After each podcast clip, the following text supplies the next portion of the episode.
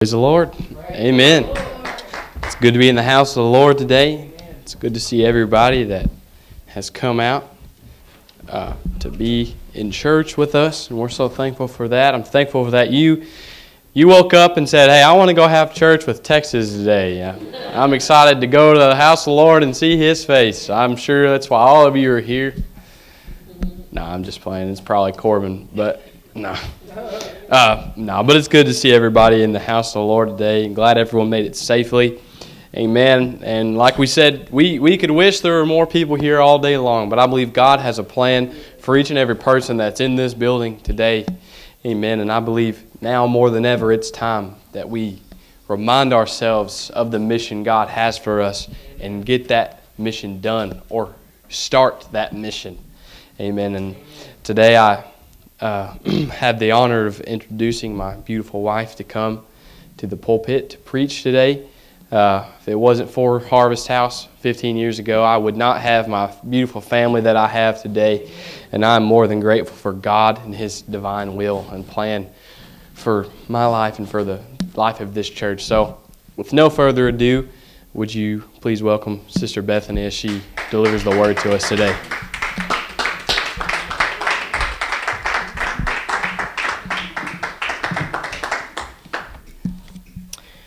Praise the Lord. Praise the Lord. I am very nervous, and if I would quit pretending I, this isn't one of my callings, I maybe wouldn't be so nervous.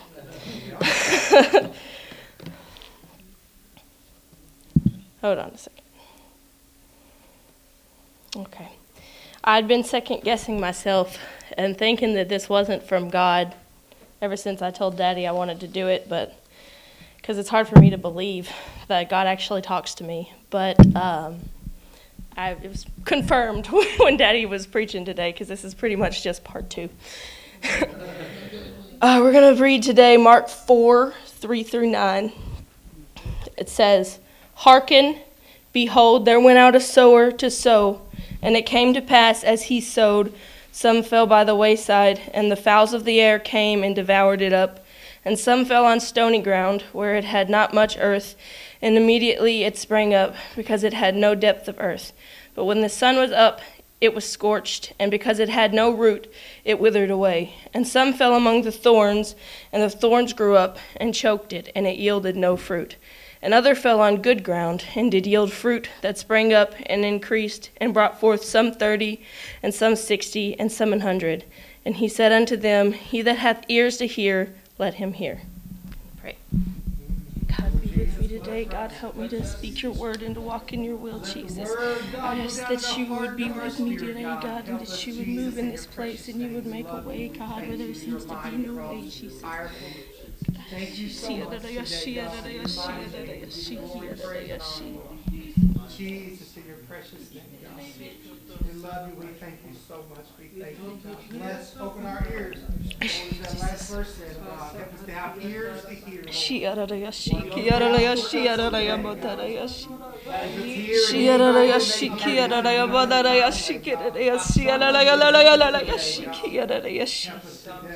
Jesus' name.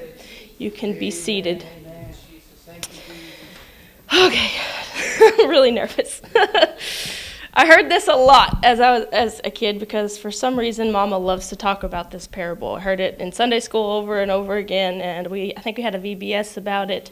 Uh, really good dirt. That's what I want to be. But honestly, I didn't really understand all of the different kinds of dirts completely until recently. I just realized you didn't have Corbin. I was like,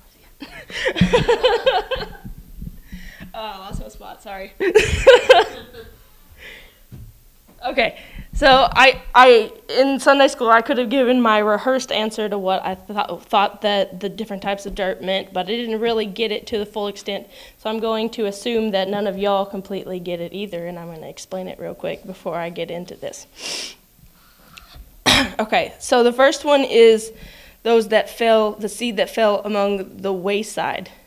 And that represents the gospel that is shared, but it fell on the ears of someone who didn't want to accept it.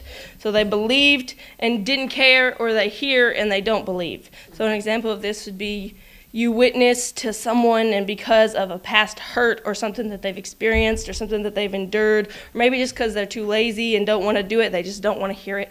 Or another example would be you witness to someone who doesn't believe in God and they are not willing to be convinced. Yeah. Next is the stony ground. Those are the people who hear the word, gladly accept it, and go all in and want to do everything that they can for God immediately. But then offense or trouble and tri- trials come, and because they don't have roots in their life, it causes them to fall. An example of this would be someone you witness to, and they grab hold tight of the truth and throw their whole heart into ministry, but they aren't actually established in doctrine or connected strongly enough to the church family to stay when things get hard. Next is thorns. These are the people who hear the word, but the cares of the world get in the way, and anything in the world can drag them away from it because they're not really worried about the church, but they're just worried about everything around them. Yeah. And the last is good ground. This is what we want to be, this is the ideal. They, we hear it, receive it, and then we multiply.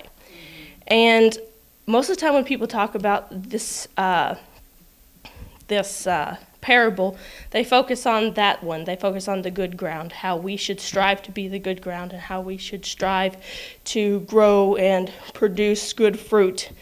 But I want to focus on something different. I am going to assume that all of us, and actually, it was a pretty good assumption of me because of the people that are here today. I'm going to assume that all of us that are here already know how to be good soil. I'm going to focus on a different part of the parable, which is my title the sower. We are the sower. And I'm going to talk about three points that we have to follow before we can be the sower that God wants us to be. First, the first step is to actually sow the seed. That's one that we often forget because we're too worried about what's going to happen if we sow the seed. We focus on everything but the good outcome. What if the people that I witness to spit in my face? What if they laugh at me or cuss me or ignore me? What if someone I consider to be a friend starts to think that I'm a fanatic? What if I lose my friends? Or maybe we decide that not sowing seeds makes us righteous somehow because it's better to keep my mouth shut because about God because I didn't I don't live exactly the way God wants me to be, so I wouldn't be a very good witness. But the thing is, if you're spreading God's word, it's impossible for you to be wrong doing it. If what you're saying is God's actual infallible word and you're not twisting it to fit your own narrative, there's no way for your human flesh to ruin it. You're not that special. the only way for you to ruin God's word is to not share it. The only thing that you can do to stand in way of God's will is to not let him use you. And even then he'll find somebody else to use. Amen. I was studying for my Sunday school lesson a few months back, and it was about being a witness. And it told a quote of an atheist. I don't remember it word for word, but what she said was that if you believe in God and you believe in a heaven and a hell, and you truly believe that when people die, if they live for God, that you're going to go to heaven, and if you don't live for God, you're going to go to hell, how much do you have to hate someone to not share that with them? So the reality of it is that it doesn't matter what if. Because at the end of the day, the worst thing that you can do is be the reason that someone never hears the gospel. We have to stop wasting our opportunities to witness. Peter denied Jesus because he was worried about the what ifs. He was worried that maybe they would crucify him too. He was worried that maybe they would laugh at him or maybe they would kick him out. Maybe he was actually worried that he wouldn't get to uh, see what was going on. But he had to opportunity to reach those people, and maybe they would have still done what he was afraid of. But instead, he denied Jesus repeatedly, and those people left the situation thinking that the people who followed Jesus were liars and cowards. Amen. Fear is never an excuse to not share God's word. 2 Timothy tells us that God doesn't give us a spirit of fear. So we know that if witnessing scares us to death, it's from the devil. Because fear never comes from God. The devil will tell all of us that it'll t- show us these terrible scenarios in our head that are going to play out if we witness. But those thoughts are nothing but a spirit of fear trying to keep you from multiplying God's kingdom. So, the first thing you have to do to be the kind of sower that God wants you to be is to just do it. Stop making excuses for why you can't and just do it. As this an example of that would be me right now. I was reading my Bible the other day and I read this and immediately I was like, "Wow, okay. Oh, God probably wants me to preach that." So I immediately stood up and went to my phone and texted my daddy and told him I had a message because I knew if I didn't, I was going to talk myself out of it like I talked myself out of it many, many, many, many times in the last couple years. So I made myself do it, and immediately when I sent the text, I was like, oh no. Now I have to do it. and I have probably tried to talk myself out of this like 87 times throughout the last week and a half. But the thing is, things that we have never done or don't do very often are always scarier than things that we do every day. So make sowing seed something that you do every day, and you will get better at it every day. The next thing is to aim your seed. When I searched Google Images for the parable of the sower, and I did this on purpose because I remembered these pictures from my Sunday school book, there are so many pictures uh, it shows of men sowing seed and not even looking at the direction that they're throwing it. So, like, there's these, there was several pictures I saw of a man walking straight forward, and he was looking this way, and he was throwing his seed this way. That's not how they do it. And because this is a funny story that is embarrassing, but I'm going to tell it anyway because it goes. um, because of these pictures, I had an idea of what it meant to sow seeds. And last year, I decided I wanted some flowers in my backyard. But um, I didn't know what I was doing. And because of the pictures, I just went outside and I got these seeds and I just started throwing them in my flower bed. I, I broke up the ground first, but I just started throwing them in the, my flower bed, flower bed, and I got, uh, and I thought it was just gonna pop up, and I was gonna have flowers, and I was just gonna get lucky because that's the way sowing seed worked, and that's what my package said to sow the seed. So I just went out there and just threw it everywhere, and after a couple of weeks, I got excited because I saw these little sprouts, and it was grass because I broke up the ground. the grass was just growing back. So no, it did not it doesn't work that way. The definition of sowing seed is not to throw it, but it is to scatter it on the earth. So it's true that sowing isn't the same as planting where you dig and you bury the seed, but it also isn't throwing it in the air and hoping for the best. You have to choose the right location, time, and method that you're going to do it. So, an example of what not to do when sowing seed is you don't go to knock on someone's door in the middle of COVID with a runny nose and 100 degree fever at 2 o'clock in the morning and say, hey, come to my church, Jesus loves you. That's not. It's, they will never want to come to your church ever because they're going to think that you're crazy. You don't go up to a germaphobe with a runny nose and snot on your hands and try to shake their hand and tell them to come to church. You don't go to someone who has to work at 5 o'clock in the morning's house at 3 o'clock in the morning and try to get them to come to church. It doesn't work that way. You have to realize what's going to work for the person that you're sowing the seed to. So you have to aim your seed. So like just like when we go and we put flyers on cars at uh, Food Giant, we don't go and throw them up in the air and hope that someone will look down and see it. But we put it on their windshield where it's going to be the first thing that they see when they get in the car. If we're trying to reach someone who, for example, loves Mexican food, invite them to Mexican and show them that you truly care and want them to be saved. Do more than invite them and actually continue to cultivate what you've planted in their lives. Yeah. And if they do come to church, remember that they are not a number. They're not a trophy that you have sitting on the seat that you got to church, but they are a soul. Show them that, that you care. That's how we multiply. We multiply by caring about the people that we witness to. Which brings me to my last point. I thought I wasn't going to be very long today. Well, it's okay.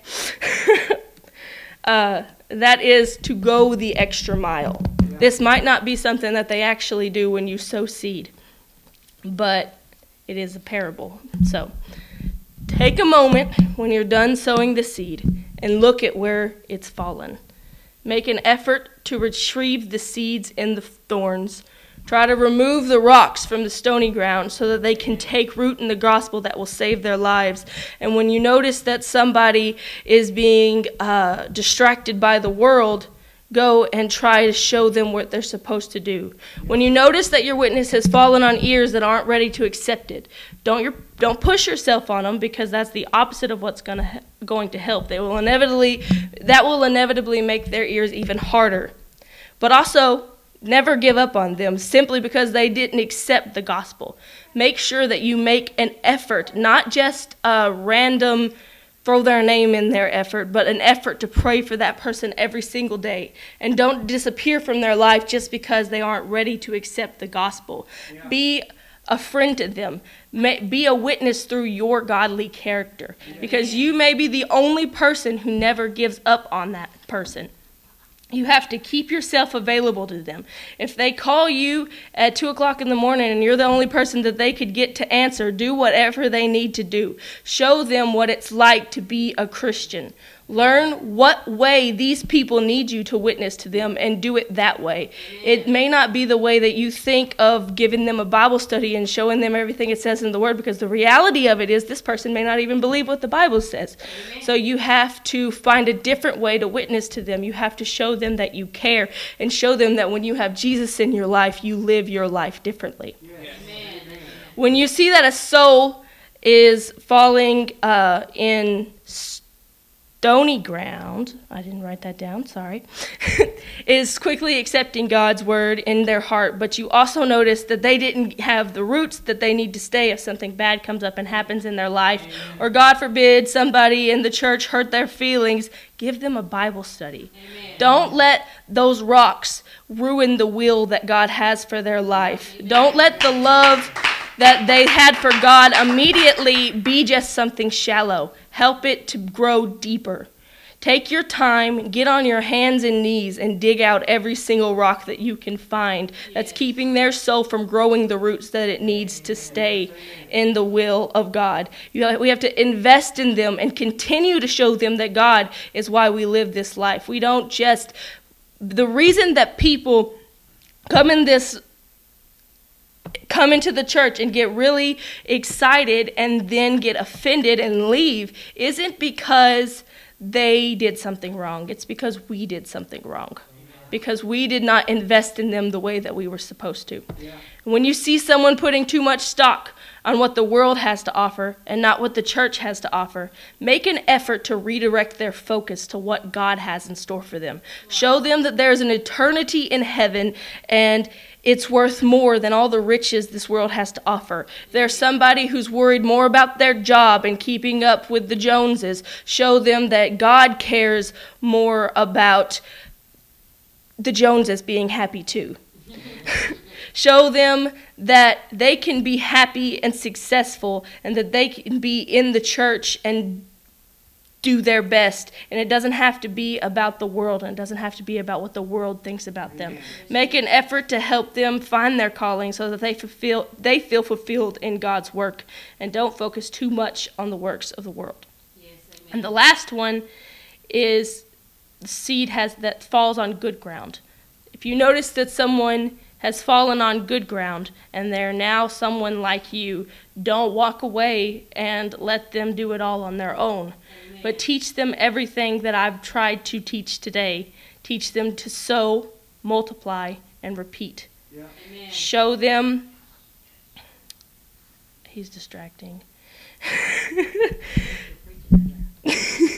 Show them how to do this multiply. And when I sat down to actually write this down last night, I didn't even realize that multiply was such a big part of what I was doing. And I'm actually really surprised myself that I'm done because every other time I've done this, I've rambled and it's been like an hour long, but I'm done. um, I told Daddy that this was more of a teaching thing, and I wondered if I should do it first because uh, it just. I feel awkward calling for an altar call after that because I feel like an altar call is not really what we need from this, which obviously you always need to pray, but an altar call can't take the place of how we need to be the sower. We have to go out in the field and we have to do what God has called us to do and we have to reach for people. And also, a misconception about sowing seed is that we have to go find people we don't already know. We already know a lot of these people and we just forgot about them. Yeah. So, just don't forget that God has called us to be the sower and that there is no person in this world who God has not called to sow seed. Yeah. I'm done.